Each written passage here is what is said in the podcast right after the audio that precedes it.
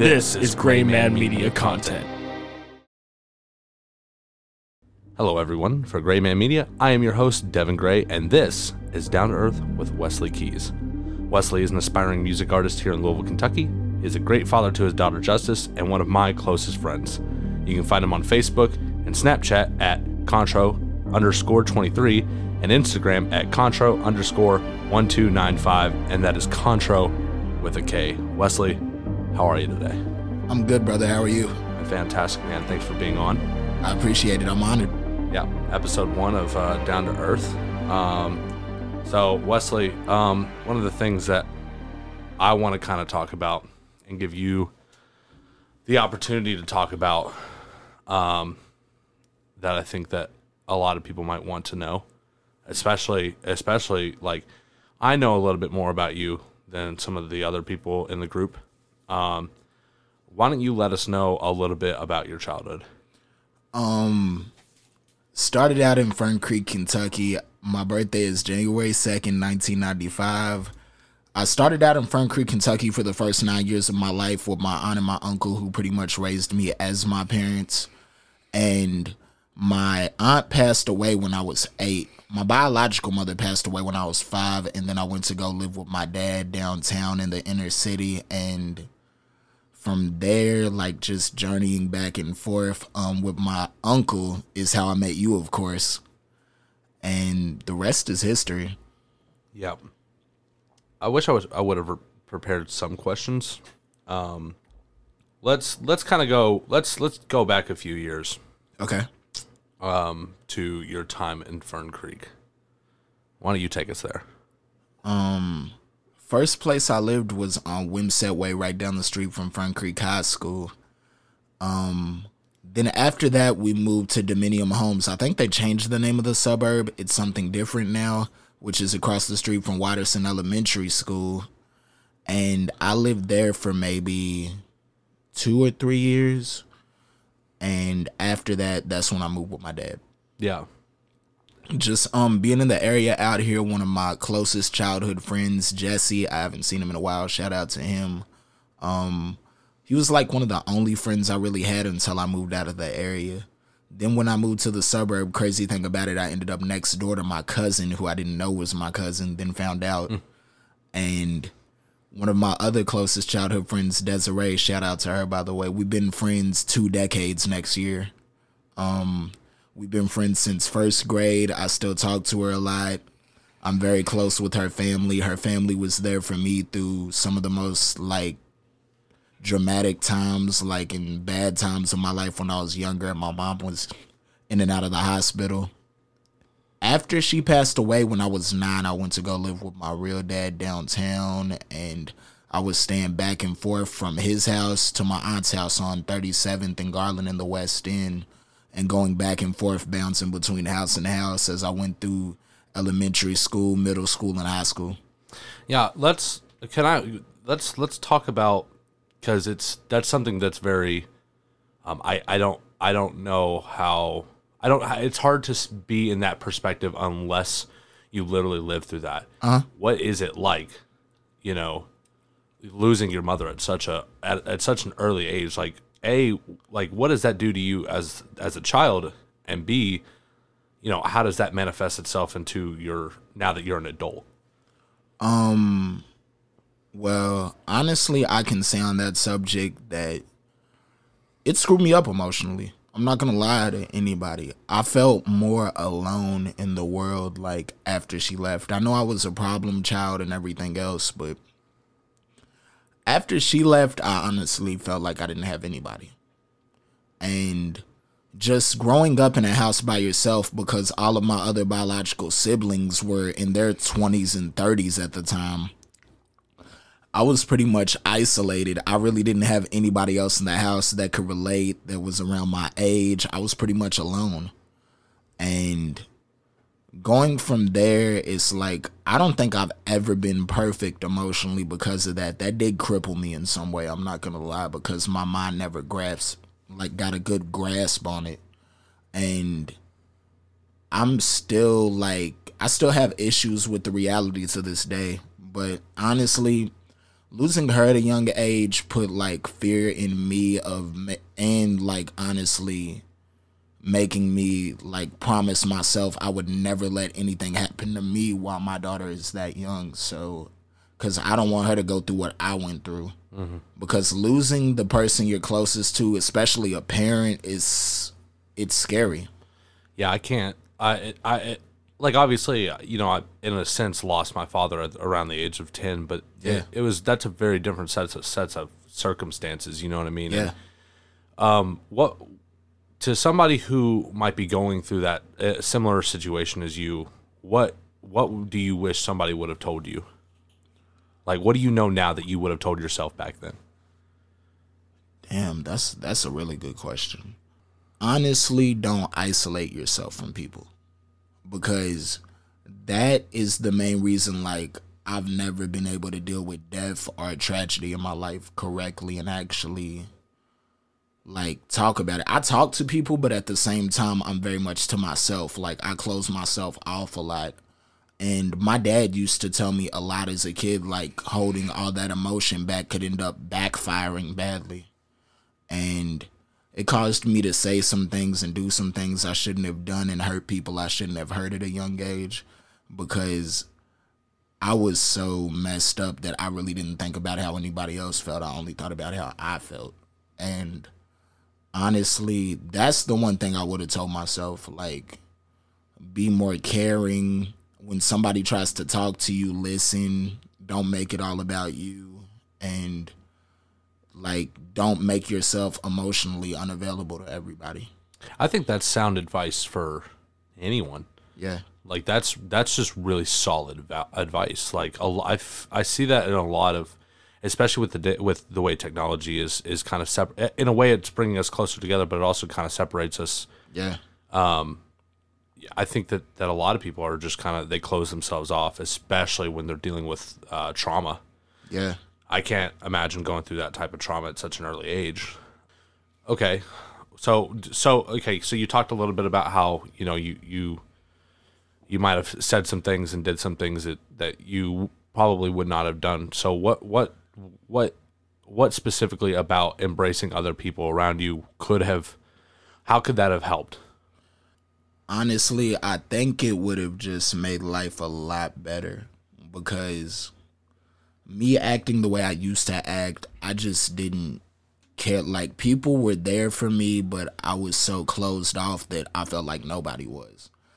And it it just turned out bad, man. It's like my aunt, my favorite aunt out of all of them, she was the one who was there for me the most. She's the only person who called me and cried with me after my mom died. And I um I did some things I really shouldn't have like done to her, like the way I like stealing from her, doing other things like that. It's like I hurt somebody who was genuinely there for me. And do you think that was just because you were you should have been going through a grieving process but you were kind of just not going through that process at all? Yeah. Even though it was years later, I mean, I still never actually coped with everything. Do you think you ever faced it even to this day? Or at least properly?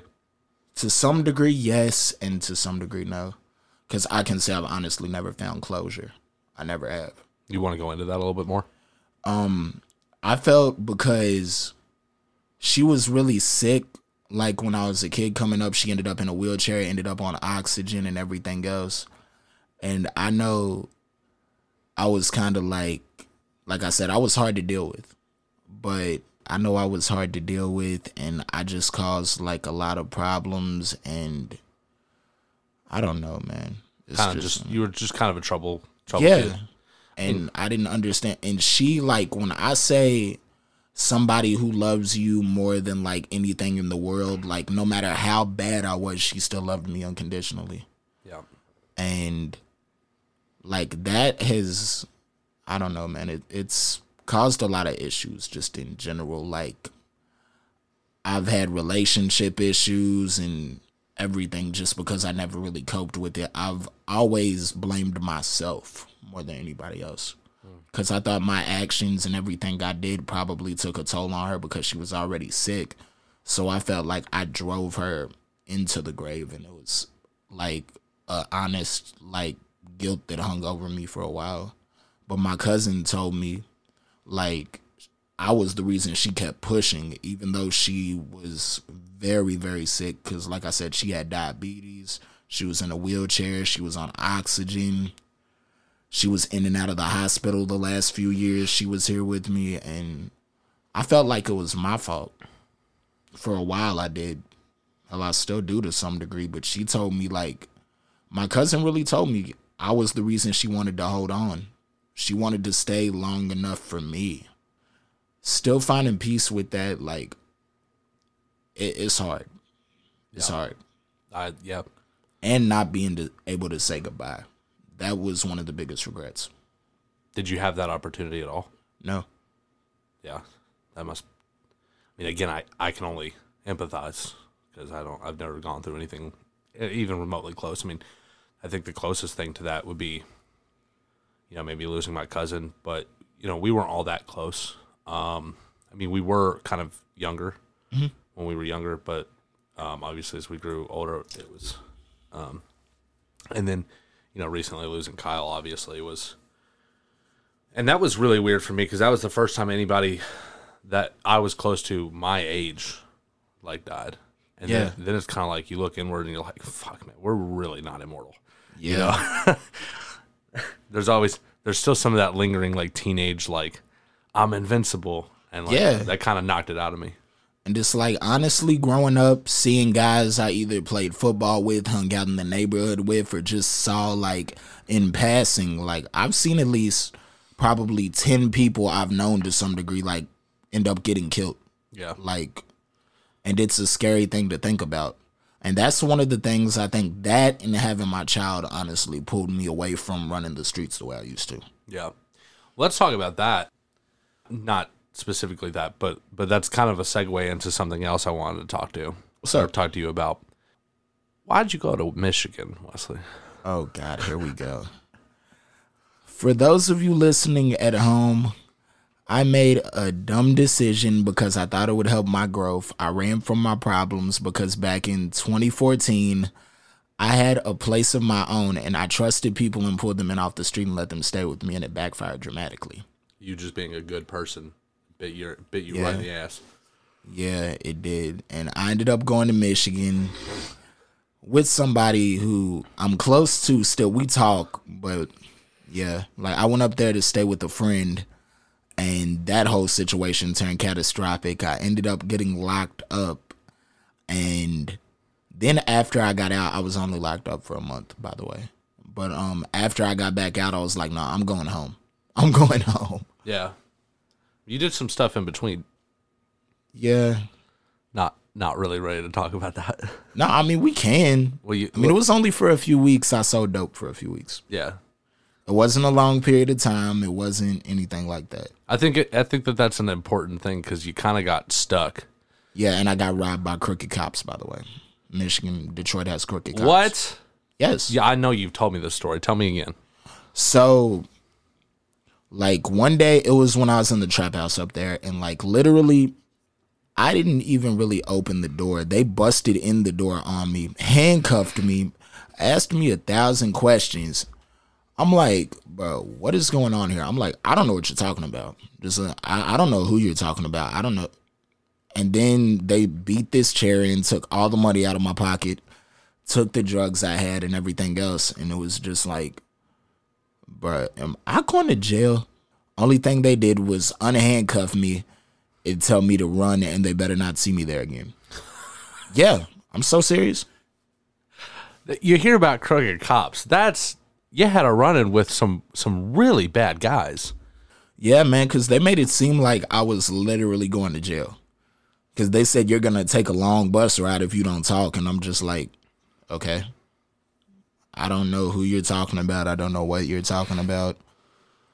And yeah, like I said, they unhandcuffed me and then told me to run. And me being me, I got the hell out of there. I'm not gonna lie. Yeah, good, good. I remember calling you up there. You know, you you telling me kind of like the whole the whole situation of how you know you ended up not being where you were supposed to in Michigan in the fucking first place. Yeah. That was that's just I just remember that being such a fucking trek. Dude. Those four months were terrible. I'm not gonna lie to anybody. It wasn't perfect at all.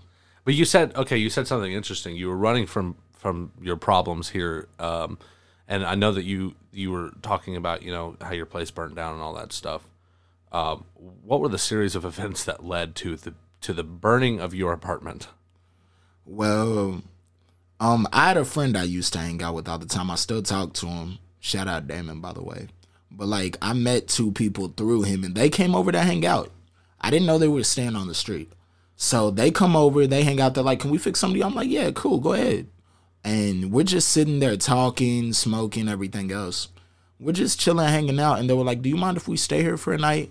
One night turned into two, two nights turned into three, and they were like, "Do you mind if we just stay here?" Because I had an open room, and I'm like, "Yeah, go ahead." Because me being me, I was just there alone and everything else, and yeah. So the weekend of my apartment getting burned out, you know, I was out here with you, and so my phone was off. I cut my phone off, and something was nagging me all day, telling me I need to turn my phone on, and I um woke up because we had had a get together the night before, and I woke up and I was just like, I need to go home. Then I was like, nah. And then when I get uh, did you guys drop me off that night? I think you guys dropped me off. I have no idea. This is so. This is this is this is a this is a I think back. you guys dropped me off, man, and uh, it was like I thought I was going in the house to take a shower and hop in bed, and it didn't turn out that way. Next thing you know, I end up looking up. Only thing I see is the front side of my apartment just burned out, like windows knocked in, the door caved in, and everything. All my stuff thrown in the backyard, just wet, soggy from busted pipes. I go inside and look around. I'm like, what the fuck happened? And nobody was there to be found. So you don't even really know how how the whole thing played out. No. Never, my boy. From what I heard, the answers. two people I uh, was staying with, one of which is dead now. I mean, they were staying with me. Mm-hmm. Um, they had got into an argument because one of them was messing around with somebody else to piss the other one off while I wasn't mm. there, and some I forgot what happened. Like they said, he threw like a lighter or set a shirt on fire and left it inside the house or something. Once he saw she was messing with somebody else, and that's pretty much what happened. God damn, Yeah. Wesley. I'm not gonna lie. Some of the stories that you have are fucking crazy. That's why you're here, because you have some really fucking crazy stories. Tell me another one. What's one of the craziest stories you think you got? Oh, he's got his thinking face on. he's rubbing the chin and everything. Um, I don't. Let me think. That's tough. Just pick any any any story, even if I've heard it before. It's all right. They haven't. Okay, so, so the only time I ever popped half a Xanax in my life, Oh, oh, here we go. because I don't take pills like that. So me and my boys were going out. We're going to Baxter's on Bardstown Road. We're gonna have a fun. Night. We're walking up and everything. I black out as soon as I hit the door. I heard stories about how fun the night was on my end, but like I wasn't even in my body, so I didn't know what the hell was going on. And I come to like right around the time we're about to leave. The club lights are coming on. Jermaine's there with me. I tap him like, all right, bro, I'm gonna head out. He's like, bro, we're about to leave the club. Where you going? And next thing you know, I end up walking down Breckenridge Lane, falling asleep on somebody's porch at like four o'clock in the morning and not make oops, excuse me. And not making it home till eight. Wait, 8 a.m. Yes. You took half a Xan? Yeah. I took half a Xan, 13 hours till I Ah, land. shit! I, I should have known that was coming. Wesley, could you, Had me out like a light. why don't you why don't you tell us? Will you tell us um the events that happened after we dropped you off from the Crucible? Jermaine was there. tell us tell us the story through Jermaine's eyes, and maybe maybe one day we'll have Jermaine on so he could tell us the full story. But but give us the best rundown that you can. Um So from what he told me, like the minute you guys dropped me off, like you guys had to take me all the way up the stairs, knocked on the door. He said I fell face first in the door, got up, sat in his chair, started drinking his cup of alcohol. I don't know what the fuck went on like besides that. And next thing, the only thing I remember is waking up in the middle of the living room like, what the fuck happened? And they told me about it. I was like, bro, They said that they. You also said that they were roasting you for all the shit that we uh, that we drew all over you. dude, when I saw that, I was so fucking pissed. You guys are dicks. There's no need to go into what was actually written on you, but you know it was some pretty horrific shit. yeah. Do you remember pissing all over my bathroom? No. So I actually forgot about that. Also, me and Michael were doing the podcast um, Wednesday. Thank you, Jessica. Um, and uh, he was telling me about you were passed out on the on the shitter, and and I can't tell you how many times I've done that. Not just here, bro. Like in general, seriously. is it the classic Wesley move? I guess. I mean, from what I've heard, like, bro, I went in the bathroom a thousand times at like when I was staying on First Street and just fell asleep in the bathroom drunk, bro, like on the toilet, nodding out type shit, bro. It's like I don't know why it just happens. Oh shit! Tell us, Wesley. You're you're, you're kind of an uh, aspiring musician, right? Yeah. Um, where did that all start?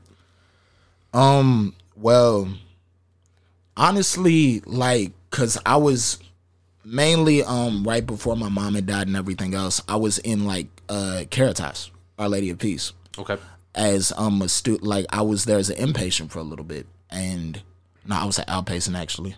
But um, yeah, I was going there. I was going to school there, and like they had challenged us to write poems and like short story stories and stuff. And that's when I realized I kind of had a good like idea of what it is like rhyming wise, but I never really even looked at music. And then this one time, funny story, it was with two of my friends that lived like by me downtown, and we were walking to Fourth Street Live. I had my friend's MP3 iPod listening to music. She had wrestling theme song saved. Mm. And she had an AJ Styles theme song back when he switched it to like a hip hop with a rock kick in the back. And I was just listening to the song and I just started rapping out of nowhere. And the only thing I look over, I see them looking at me like, dude. And I'm just like, what?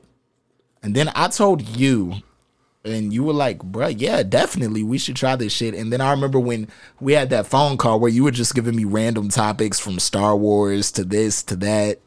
And it was like, I was just kind of cocky back then, just on some bullshit and trying to figure out just like how to do things when I was just trying to freestyle. But like I said, I thank you for actually challenging me to write because writing actually gave me some viewpoint. I haven't re- really recorded anything yet, but I plan on working on that soon. How sad is it that the last project? I, I remember looking at you and saying, "This is the last project I'm ever gonna do." And we knew, and I knew it had to be the one with you because we've been talking about it for literal maybe a decade. Yeah, but we didn't have the name. We never had the name up until up until The we were gonna start the project. yeah up until we actually. I'd say probably a doing year prior. Yeah. a year prior. Like um, honestly, even though it was long overdue, I feel like that was gonna be a really interesting project because we kind of put a collage of sounds together just to like really do something, and that's what I liked about it. I agree. And that's why, like, through a musical journey, I have to keep you with me, bro. That's why I've said it a thousand times because, like, me and you bounce ideas great, whether it's music or anything else. Yeah, and and so we were working on Addicts of Addiction. Yeah. It was gonna be like thirty tracks. Yeah. Something, Some we had planned like a really big project. Yeah. got a lot of it. Like I, I won't even say half, but we had a lot of it done. Yeah. Kinda reco- you see even some of it recorded, Yeah. and then swore up and down that I had that shit backed up. Sold the computer, only to find out no, none of that was backed up. And so the only two pieces that we have that remain are robo tripping, which was kind of like the defining sound that we were going for through the whole Yeah. through the whole thing. Because I I never really you say you think I, I was pretty good, but Dude, I loved your verse on that song. And the way you Yeah. sounded on the hook was amazing. we did we did pretty good with that that entire project. I Ladies and gentlemen, even though he doesn't believe it, Devin is a very underrated artist. He's witty and he's smart with his lyrics. He knows how to choose things. Um, and then there was um, oh god, what was the one where we did the? It was the Moss Def beat. Uh shit. I know what you're talking about. We had we had we had dubbed in um a little interview from Charles Manson at the very beginning. Are you talking about success? That's the one. Yeah. That was from that project also. Yeah. Yeah, that was And it's pretty- most def, not Mos def. that was a Moss Def beat. Most def, bro. Most Most, Def. def. Oh, yeah, I'm just that's his name. Yeah. Oh, I'm sorry. Because it's M O S. I'm so beginning to feel the effects of the alcohol. This man might be kind of inebriated right now. um, this podcast is for adults only. I uh I, I really think that we especially because we started throwing in some EDM which Yeah. which nowadays is kind of commonplace. Yeah. When we first when we first, you know, had that idea to kind of start doing it, you you there were there were examples of people doing it, but we were kind of ahead of that curve. Yeah. Before it really became mainstream and stuff. And honestly, I think if we would have really ventured into it more, no disrespect to them, but like I know the way they do their sound, but fuck Macklemore and Ryan Lewis. We could have been better than them. We could have been better than them. we could have been a black and white version of them, bro. I don't know if I, I don't know if I, I could say that uh, that we were more talented than Macklemore. Me, definitely not me. Even though Ryan Lewis is just kind of like the DJ, bro, you still like either way. I think. Uh, have you ever heard? Uh, what was it? Wings by Macklemore, uh, where he's talking about like Jordans and kind of the hypo- the whole hypocrisy of that. That's pretty good. I'll show you when we're done. But Speaking of, ladies and gentlemen, where the f- where the hell is Macklemore? I have no idea. I don't know. Neither does the music industry, but anyway, Hot take. Um, maybe two or three hits and he was out. Not even big hits either. He had Same Love, Thrift Shop, and Can't Hold Us. I loved that song. Yeah, that was a really good song. That was really that was like my fucking theme song for like a year. And he won. Grammy a Grammy for it, I think. If I'm right. Good for him, man. How you like the set so far? Yeah, man, it's pretty dope. It's all coming together. A lot of memories, especially with the light right there. Yeah, the little heartagram. Yeah, we, remember- we've had some classic memories with Remember that. when we when we when we would do the um when we would we would throw the little get-togethers, but we had the enough alcohol for fucking fifty person parties. but we would get weed. real trippy with it, and we'd Yeah. have to. Me and you would have to go unscrew all the regular light bulbs. Yeah, yeah, yeah, yeah. oh yeah, I remember most definitely. I forgot we came up with a name just to psych people out, like there was a character in there or something. Oh like, yeah, what was it? I want to say it was Charlie or Samuel or Samuel. some- it was something- yes, Samuel. yes, it was Samuel. Why? Why did we I do don't that? know, bro. Me and you just experimented with everybody else, Whole especially back in the weed smoking days. Mm-hmm. Like, bro, like literally, we used to just sit here and watch everybody, like, get the walks, get the munchies, just do shit, bro. And it was some of the funniest fucking shit ever. I remember the first time that that happened. We had a we, we had a pretty good sized group of people. Yeah. over. I won't na- name names just in case they don't want to be outed, but we had a pretty good sized group. And me and you, I think, went outside to I don't know smoke a cigarette or something. We came back in. We noticed that everybody was in conversation. Me and you found ourselves in a u- unique ability. Yeah. to slip in and just fly under the radar. And we just sat at the high top watching everybody else have conversation. And, and we would start to notice characteristics of everybody when they started to get really fo- folded and shit. Yeah, yeah. And then we then we started doing that all the time. Right, dude. I swear. That's what I was saying. Like, Yeah. bro, we used to just sit and observe half the time, bro. which, just watch. which makes us everybody. sound really creepy, but it was just funny. Me and you would be high as hell, bro. Just watching everybody else. Everybody else would tap out. Me and you would still be going back and forth with the ball, like when you had Nessie and when you had everything else, bro. Like we used to just literally Darth Vapor. Darth Vapor. I remember when you told you I died laughing when you literally caught her and said, "Bring me Darth Vapor." I was like, well, why did he say it like that? It was freaking hilarious. That thing was sketchy as fuck. It looked like Thomas Edison built that in his fucking garage. Like but it was iconic and it had a lot of smoke. it did have a lot. Of, you were once you put the nug in, you had no Oh, yeah, choice but to inhale. You're fucking gone. Yeah, and then Nessie. I forgot about Nessie. What was the orange one that we had? Um, shit, I don't know. I can't remember the name. I re- I remember what what. No, you remember when you had your uh, tobacco pipe smoking face? Yes. Because the whole idea was that that you know because even even back then I was still trying to make at least somewhat better decisions in my health and stuff and, and I knew smoking was really really bad for you and I was like okay well I'm obviously not going to quit smoking how can I do it a little more healthy and I looked into it turns out you know it's cigarettes are really bad for you. Yeah. tobacco is also bad for you but if you just get pure tobacco and you smoke it out of a pipe it's actually a little bit better for you. Yeah. so I tried. Yeah no that was a that was a failed experiment at best. At best. He was under Sherlock Holmes. I sure did. I looked like motherfucking idiot. Only thing you needed was a like a robe to go along uh-huh. with it. Yeah, I would have loved it. Hugh Hefner type shit. I would have loved it. I would have loved it That shit was comedy. We've had a lot of classic moments. A lot. I remember all the like third sh- the end of third shift drives home Oh yeah, that that was legendary. Nothing, Like- nothing will top the morning, and we've talked about this so many times at nausea, even. But that morning, we were fucking blasting. Was it Rella? Yeah. Losing our minds at like eight in the morning on Every Bardstown time. Road. Every time. Mainly because of Tyler the Creator's part. Yeah, it was pretty good. Knock knock who's there? hey man, that always got us every time. Yeah, it was it was pretty wild. Do you remember? Do you remember robo tripping? Yes. You did that with us, right? A bunch of times. Yeah, that's what I thought. Because it was most of the time it was me, you, and, and Jeremy Rodriguez. Yeah. Yeah, just getting absolute ignorant. Dude. And there was only a couple. Even no matter how much we drank, it always seemed hit and miss. Do you remember uh along with that, that was a part of the Flatbush zombie phase too. Yes, yes. We had so many freaking phases. I'm still mad I didn't go to that Hopsin concert with you guys. If I would have known I could go, bro, I would have been in that cipher. Yeah, I would have been. It wasn't very yeah, because the guys, the all three guys that they pulled on stage were whack. They were terrible. I would have probably got signed by Hopsin. I'm not gonna lie. And everybody tells me I look like Hopsin, but I don't see it. I don't see it either.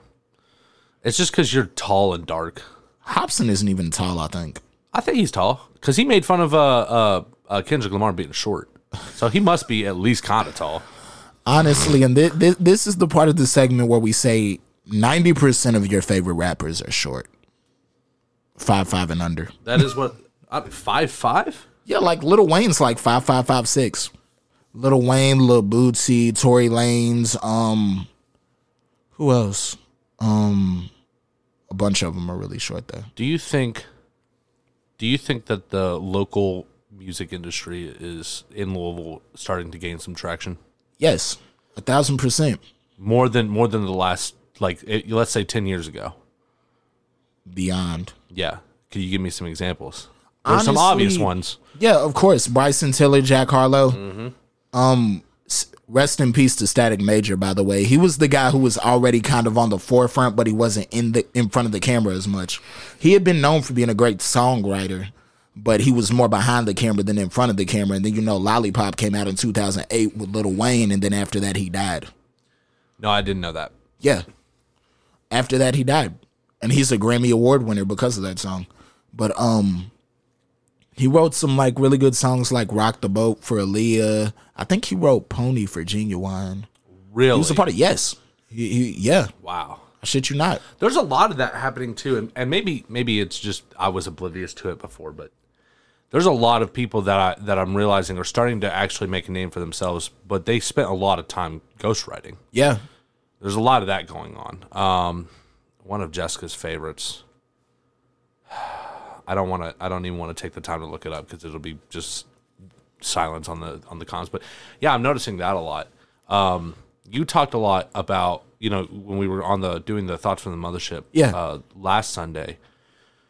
Um, or was it Friday? It doesn't matter. Um, we were talking a lot about like music uh, inspirations and stuff like that, and obviously Michael Jackson was a was the number one for you, but yeah, always. but we couldn't Always. we couldn't expand on any of that. So let's talk about maybe. Uh, so if you had to pick a couple people that come up right behind Michael Jackson, um, Good question. Um, I'd say my main influences come like from R and B and soul music. So like growing up, like Michael Jackson, James Brown, Al Green, Stevie Wonder.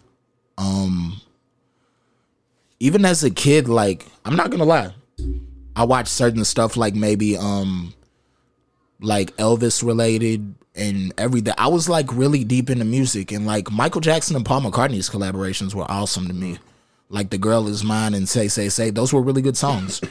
Um like I said, James Brown, Al Green, Sam Cooke, um who else? Teddy Pendergrass, Barry White, newer artists like Usher, Ne-Yo, Chris Brown. Hip hop wise, like um J. Cole, Kendrick Lamar. Not so much new Drake, but old Drake. Old Drake. Um, Bryson Tiller, of course. I like Jack Harlow, but I wouldn't put him as like one of my inspirations. He's great though. I, I like what he's doing. He's he's on the come up I, for sure. I, I think he deserves to be where he is. yeah, he's sure. he's yeah, most definitely. He's a very smart lyricist, and he he's very he's very catchy too. Like he makes stuff you want to listen to. Like his music can gravitate and pull you in, and that's a beautiful thing. Like he said, he wants to write lyrics to where like people in the room can really relate to it, and like when you cut the sound off, people know all the lyrics to it, and that's a dope thing. That's what you aspire for as an artist. But um, like guys like uh, like I said, Chris Brown, um, who else? Uh, Jay Z, Nas. I have a lot of musical inspirations, like guys like Well, okay, but you said you said you mentioned um, you know, Chris Brown, um, Usher. Um, do you think that those are the people who echo kind of like your early inspirations, like uh, you know, Michael Jackson, James Brown? Do you think that they're the kind of the closest thing that we have in the newer? Uh, Yeah, music? for sure. That's for sure. Another thing about like the reason I like Chris Brown the most is like his dynamic and his versatility. Because he doesn't just stick with one sound. He can do R&B, he can do pop, he can do hip hop, he can do EDM, he can do everything. He's ventured into all the hell, he's even done Spanish music. Yeah. Like he's done a lot. It's like and that's what you want. Even Usher has. Usher doesn't rap, but I mean Usher's ventured into a lot of different lanes. Like um one of my favorite Usher songs is uh Without You, him and David Guetta. And that was like probably 2012, if I'm right. And um artists who are willing to venture out. Like guys like like Kendrick Lamar. Kendrick Lamar changing his sound and adding more of like a funk soul tip to it was like something really dope. So that's you like seeing that in an artist. Yeah. The versatility. Yeah, it's like if you stick with one sound, you're gonna get boring. Mm-hmm. It's like no disrespect to Drake at all, but like a lot of his like newer stuff, like coming past, if I would say, nothing was the same. Like that would no wait wait wait, because if you're reading this was too late was after nothing was the same. Yeah, wasn't I think so. Yeah. But like after if you're reading this is too late, it's like Yes, for sure. like views, more life, everything started kind of sounding a lot alike. He had some different songs, but a lot of it started sounding alike. And that's what you don't want. You want to develop your sound, you want to grow. Don't get me wrong. Drake's sound is amazing. But Yeah, it's a like lot, a lot of people. You're gonna piss a lot of people off with this take. They'll be okay. I mean, yeah, it's just your opinion, but a lot, a lot. You know, Drake is ob- and for a reason. I mean, he he dil- does definitely have an appealing sound even now. But Yeah. I I am in the same field as you. As I actually enjoy more more the older Drake sound. It, it's I and I have this theory. I have this theory about a lot of artists and and and in, in a lot of different um, categories, not just music, but I feel like you know when you're on the come up and you're and you and you haven't made it yet, you put your all into it. Yeah. You put your heart and soul into it. Once you kind of made it, you know, I mean, what else do you have to prove? Yeah. And I kind of have that theory about about not just again not just music, but kind of everybody. I mean, you know, Yeah. when you're, you're trying your hardest when you're trying to make it, and if you're not, then you never make it. Yeah. I agree with that a thousand percent. Like um watching The Last Dance, the uh, Michael Jordan documentary about like uh the nineties bull like his whole career honestly and like seeing the way after three championships, he was ready to walk away pretty much, and they were already calling him the greatest player that ever lived. and he was like, I have nothing else to prove. I've done it all. i I'm the only player that's ever won three in a row, besides Bill Russell, of course. I mean, which who won eight in a row back in the 60s, but yeah, like in the modern era of basketball. Like he was like, I have nothing else to prove. I've done it all. And he was like, he just wanted to go play baseball and live his life different. But he came back, won three more, and was just like, yeah, what what what else can I say? Yeah. And it's like guys in the music industry, sports, it's like once you reach that pinnacle, a lot of guys a lot of guys lose their drive. A lot of guys don't. I was going to say that that you do kind of see that in the sports world also. I've, Yeah. I've heard a lot of people, you know, I'm not a big sports guys guy, but I've heard a lot of people make that argument. It's like, you know, you really start to see some really peak athleticism Yeah. with guys in college who haven't made it pro yet. Right. And then when they go pro, they kind of fizzle out. Of course, that's not true for everybody, but I have heard that argument made. I agree because um like a lot of guys a lot of guys get comfortable once they make it professional. It's like once they go from the college ranks, once they once they get drafted and work from where they wanted to go, they made it to where they wanted to go their whole life virtually. They're like, I'm here, I'm getting paid for it. This is all I need. Yeah. They don't aspire to grow. A lot of them Which is fine. yeah, a lot of them just don't want to get better. They get comfortable. And that's what can honestly backfire on you a lot. Like a lot of guys get to a certain point and just fall off. Like one thing I uh like speaking on Michael Jordan again, a thing I was like that I noticed that he did that I even read about in his biography. Michael Jordan won 6 titles. But after every championship, he never really wore his rings cuz he said he didn't want to get comfortable because he wanted to go win more. He had that drive. And it's like hell. Even though I'm not a big fan of his, honestly, if he wins the championship in Tampa, he's the GOAT. I'll give it to him. But Tom Brady at 43, going on 43, still isn't done.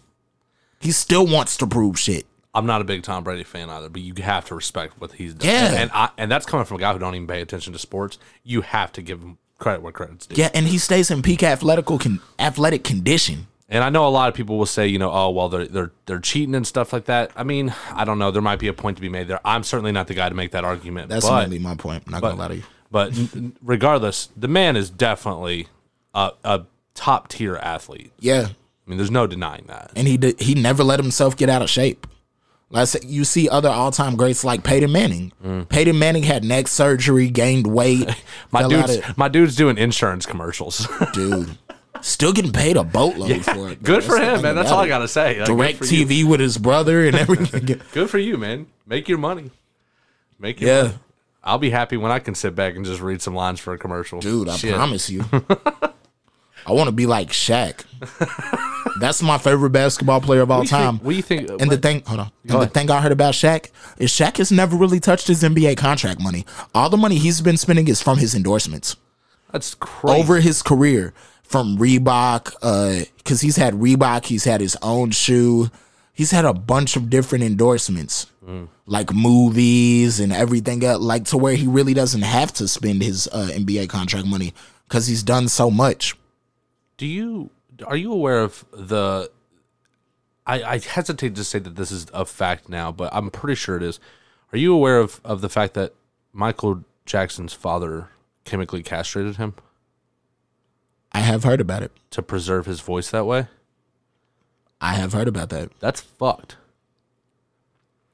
That's why, contrary to all belief, like I heard, like honestly, even though certain like women who were involved with him said certain things, like I've heard to because of that, Michael was never really sexually active ever in his life. And that wouldn't. I mean, that wouldn't really surprise you, right? No, because that's you know you're you're destroying you know i mean that's because they did it so that they could kind of preserve his like boyish sound and stuff yeah, because his voice was ultra light. when you look at the rest of his family members i mean you can they're all kind of bigger guys i mean Yeah. right like and he's kind of dainty and or, yeah, he was yeah. anyway and he kind of moved a little bit there was something very feminine about him from the beginning in my opinion Yeah, I mean, and he just had that quiet element to him. Yeah. like a thing I also saw like watching like behind the music and everything else because like when it comes to like my favorite artist I dig a little deep sometimes and um like they said Michael before he would go on stage he'd be like ultra shy hiding behind people and everything but when he goes out there he's on at all times he just the man was a performer. Exactly. And that's why, like, I honestly, he's one of the main reasons I fell in love with music. I'll tell people that because the way he controlled a stage, controlled a crowd, like, all eyes were on him.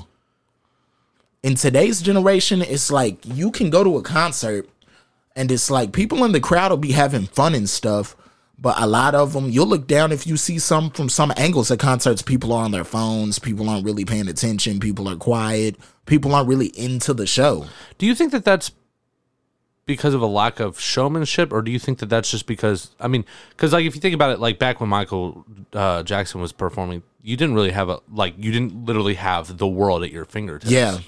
Do you Yeah, think it's I more, yes, or do you think it's both? I think technology has changed a lot. I agree.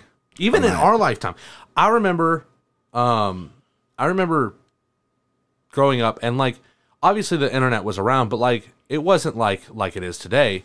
You still went out and played. You still Right, get, yeah. But now it's like, like like with my kids, it's like I don't want to stop them from using technology because that's the world they're gonna live in, Yeah. and a lot of people are making tons of money doing that. And it's only going to advance even more. That's what I'm saying. So it's like at at one, at at some point I want to like preserve like that kind of childhood memory that I had growing up. Yeah. But at the same time I don't want to inhibit their ability to learn what their world's going to be like. And so it's weird. It's weird. Do you do you have that balance with uh with justice um like trying to like keep her Thank you. um keep her kind of sh- sheltered from the internet Um, just to preserve like that kind of pureness? like honestly, at the same time, it's a yes and no factor. Yeah, me too. because I don't want to just like keep her out, especially when the temp like in summertime Mm-hmm. and the wintertime. I don't want to take her out when the temperature is like dangerous When because I don't want. It's like I'll take her to the park, let her play, let her run around. But if it's like ninety seven degrees, I'm not gonna keep her out there super long right. because I know she'll get tired and I know she'll like eventually she doesn't even have to be out there long and she'll want to go back in the house. Mm. And it's like, yeah, she does use my phone. Yeah, she watches TV, but she watches a lot of educational stuff too. Yeah. Like, um, But I, I- I find myself on both sides because it's like, you know, you, you don't know if if you know Justice might grow up and to be like one of these you know huge YouTube influencers or Yeah. whatever the fuck it'll be called, you know, when they're adults. And why would you want to stop them from learning the internet? But at the same time, it's like, I don't know. cause it's like, It feels weird to me because we grew up without that. Yeah. And it's like, honestly, when you look at it, Corona time, baby. cut on a time. Not to be confused with COVID. right. But no, um, yeah, like when I honestly sit back and look at like she really wants to do music. She wants to do a lot of things. Surprising no one. I mean, like she uh she sings in the choir with her mom at church. She um she low key is learning like she hasn't really learned a lot, but she's starting to learn how to play like drums and keyboard and stuff like that. And she's really into it. And crazy thing without me teaching her, even though it's not the original version, her favorite song is a Michael Jackson song, and it's my favorite Michael Jackson song. Her favorite is song is Human Nature. Human nature. Mm-hmm. What's that one? How's that one go? Why? Why? Tell them that it's human nature. Why? Yeah, I do know that one. That's not, yeah. Okay, I got confused at first because I thought that was the one where he does the music video. No, now Human nature doesn't have a music video. okay. See, that's the problem. I thought that was the one. The one I'm thinking of that immediately when you said that, and I don't know why I'm getting confused here, but it's because I don't listen to Michael Jackson as much as you do. The one Yeah, that no. the one that he does, um, I believe it's in South America, maybe Brazil. Oh, that's they don't really care about us. That's the one. That's the one. When you said human nature, that's immediately what I thought of. But Yeah, that's just because I don't listen to as much as you. do. Yeah, no. Just like you listen to the Beatles and I don't. Right. I mean, I definitely. But the difference is, I do listen to some Michael Jackson. You don't listen to no fucking Beatles songs, except for the ones that everybody knows. Pretty much. I remember that conversation too. I remember set you like you. You're like, I don't even know any Beatles. I'm like, motherfucker, yes, you do. yeah, I know. And it's yeah. Like do you say goodbye, say hello, and then help, I need somebody. help. that song I heard before it was in a commercial. The crazy thing about it, I first heard "Come Together" because of uh, the Moonwalker movie.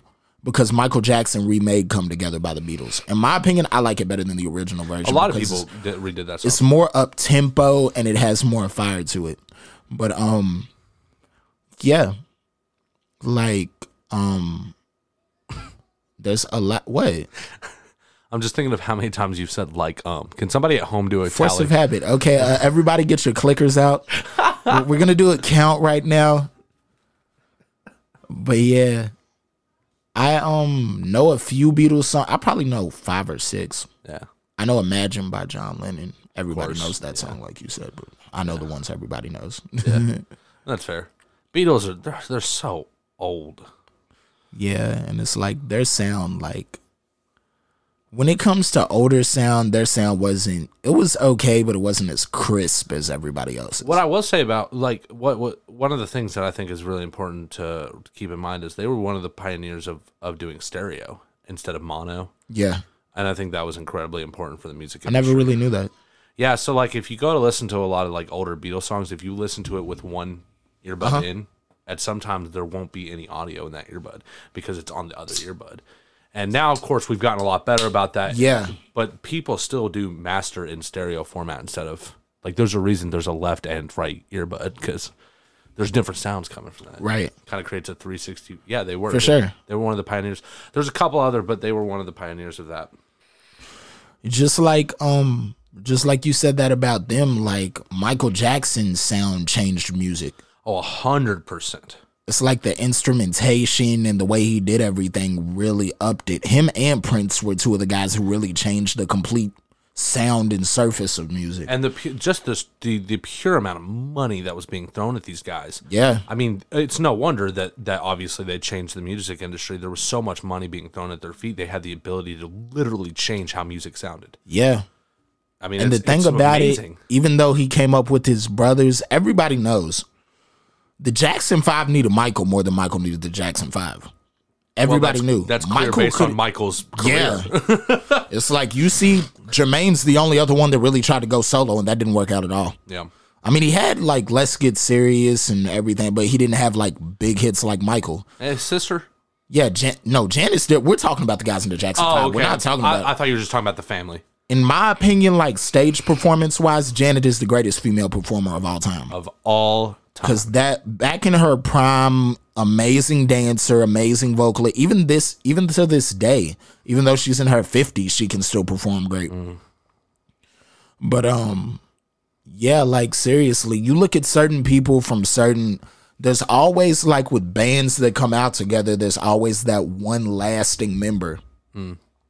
Like NSYNC. Justin Timberlake's the only one to have a successful music, like big music career out of all of them because he was the face. Not just music anymore. Yeah, I mean, the man's acting. well diverse Yeah. at this point. Yeah, he's he's amazing. Dick in the box. he even kind of did comedian stuff. You know? Yeah, he's funny as hell. Yeah. It's not gay if it's in a three way. The golden rule. Never gets old. but yeah, um he like there's a lot. And just like the avenues today it's like artists are continuing more and more to not just do music. They're branching out into acting more. They're changing their sounds. They're they're becoming more diverse and they're, they're doing a lot. I know you don't know a whole whole lot about um, Chance the rapper. Um, but Chance and Childish Gambino, and I think yeah, I actually heard this from Child Gambino, but he was talking about it because Yeah. Chance w- was the one that taught him this. Um, a lot of their music they put out for free, yeah and it's because they they made the argument where it was like, you know, if kids want to listen to this music, they're gonna get it for free. yeah Like they're gonna get to hear this for free. So instead, why not just try to release it for free, or so, at least some of it, and then try to promote their personal brand and make money that way? Yeah. Oh. Chance the Rapper. Oh, Chance the Rapper interview I saw, like, he even said he doesn't really make profit off his He makes money off of it because the deal he has with Apple.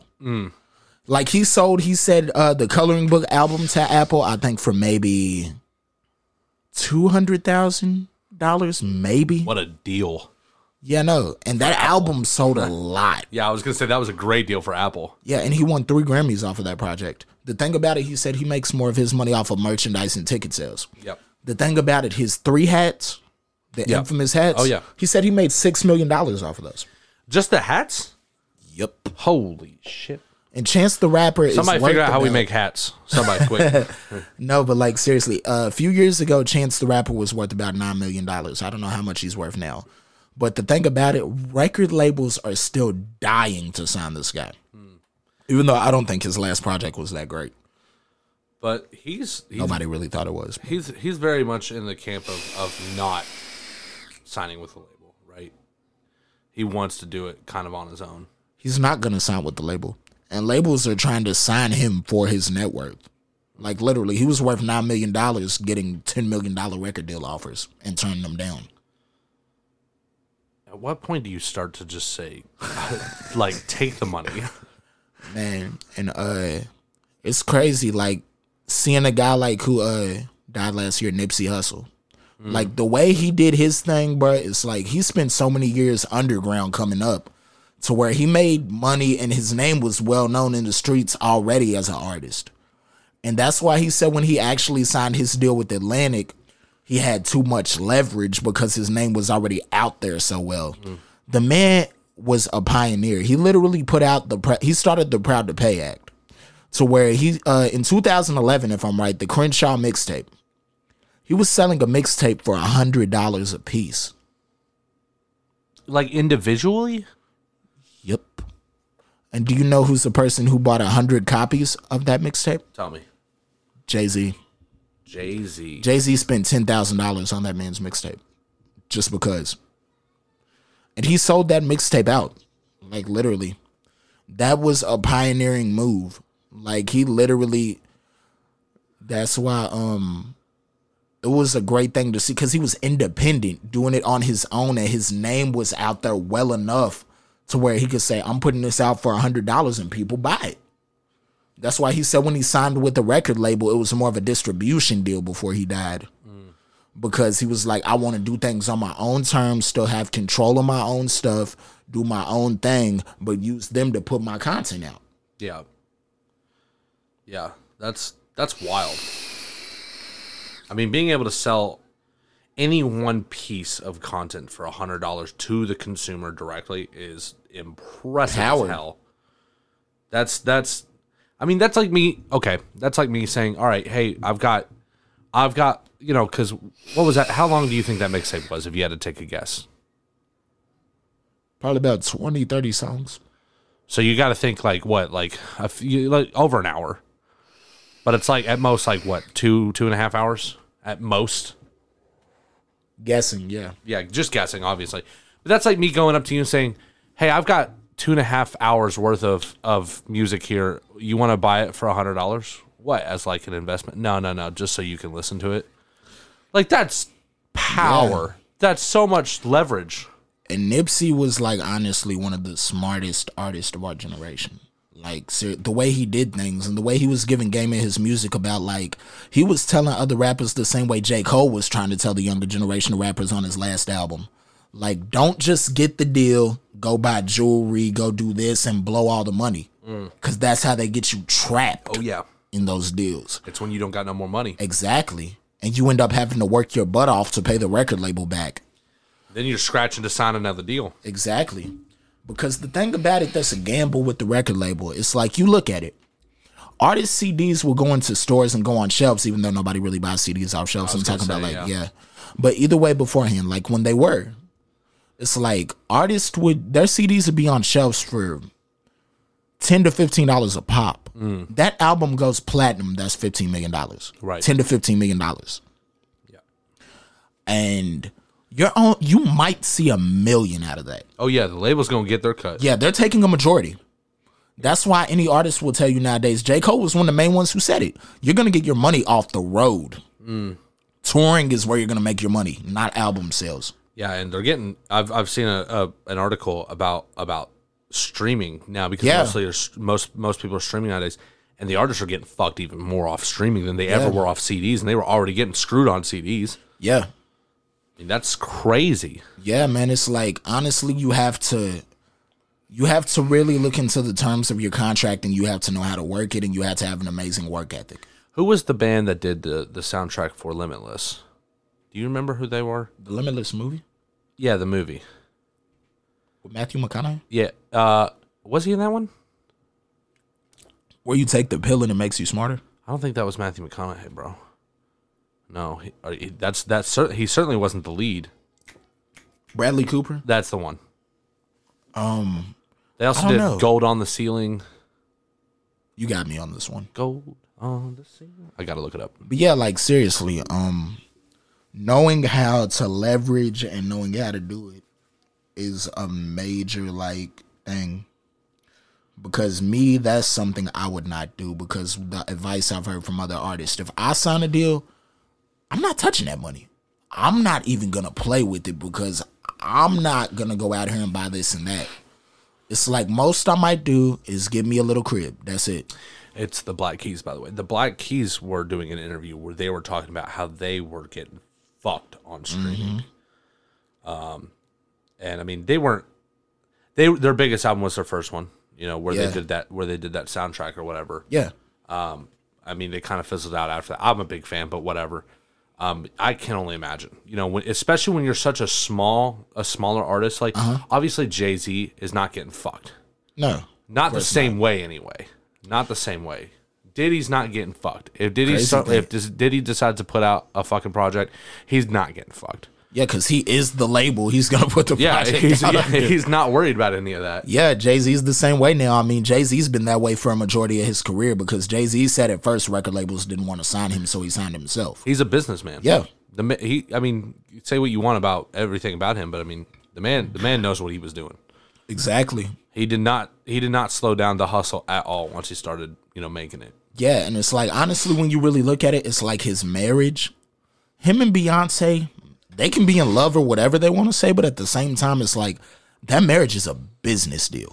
yeah, yeah, yeah, yeah. I mean, I don't want to say that, but there's you cannot you cannot ignore the financial benefits of that powerhouse of a, Yeah, because we know neither one of them is selling out football stadiums by themselves.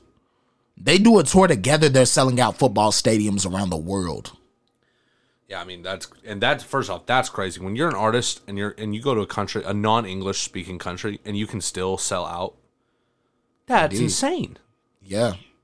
America is such a powerhouse for that kind of stuff too. You don't really see, you you kind of see you know like maybe in the UK. Uh, so every now and then they'll, they'll there's a band or somebody who comes out of the UK um, and and they do well. You don't really see that anywhere else. Yeah.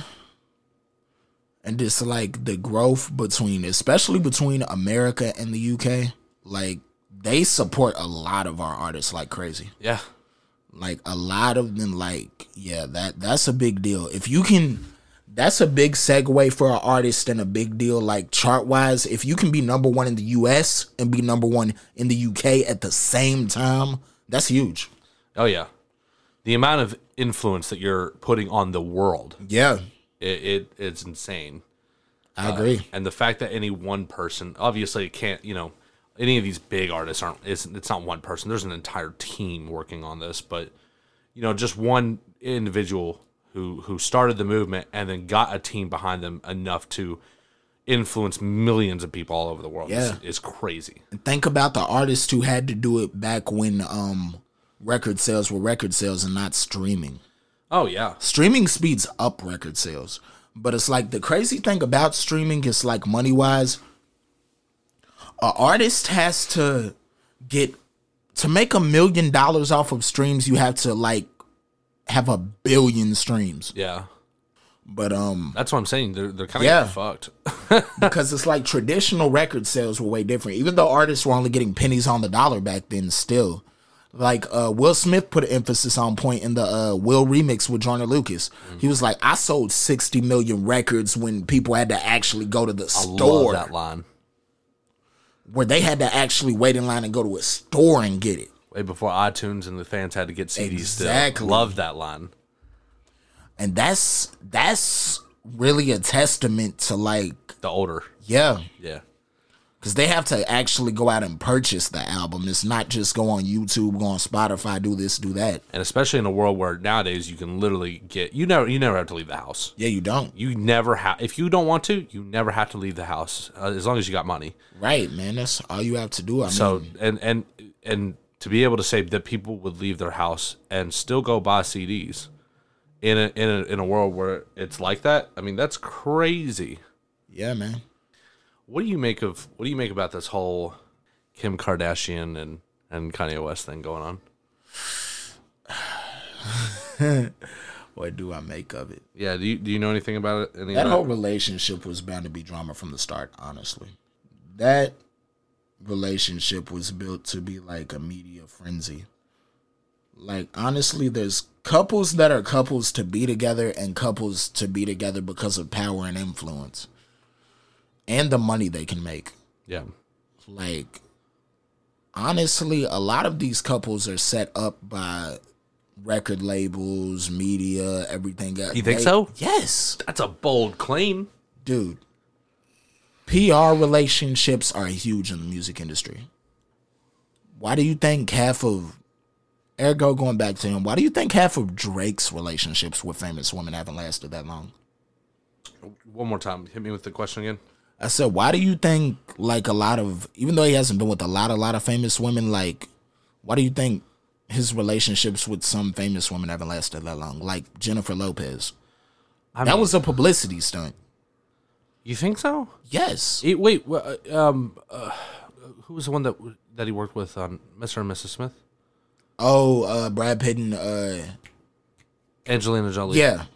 I mean, they fell in love on set, right? From what I heard, but at the same time, you knew that would take the movie up a different level. If it's That's like a fair point. it is That's a fair point.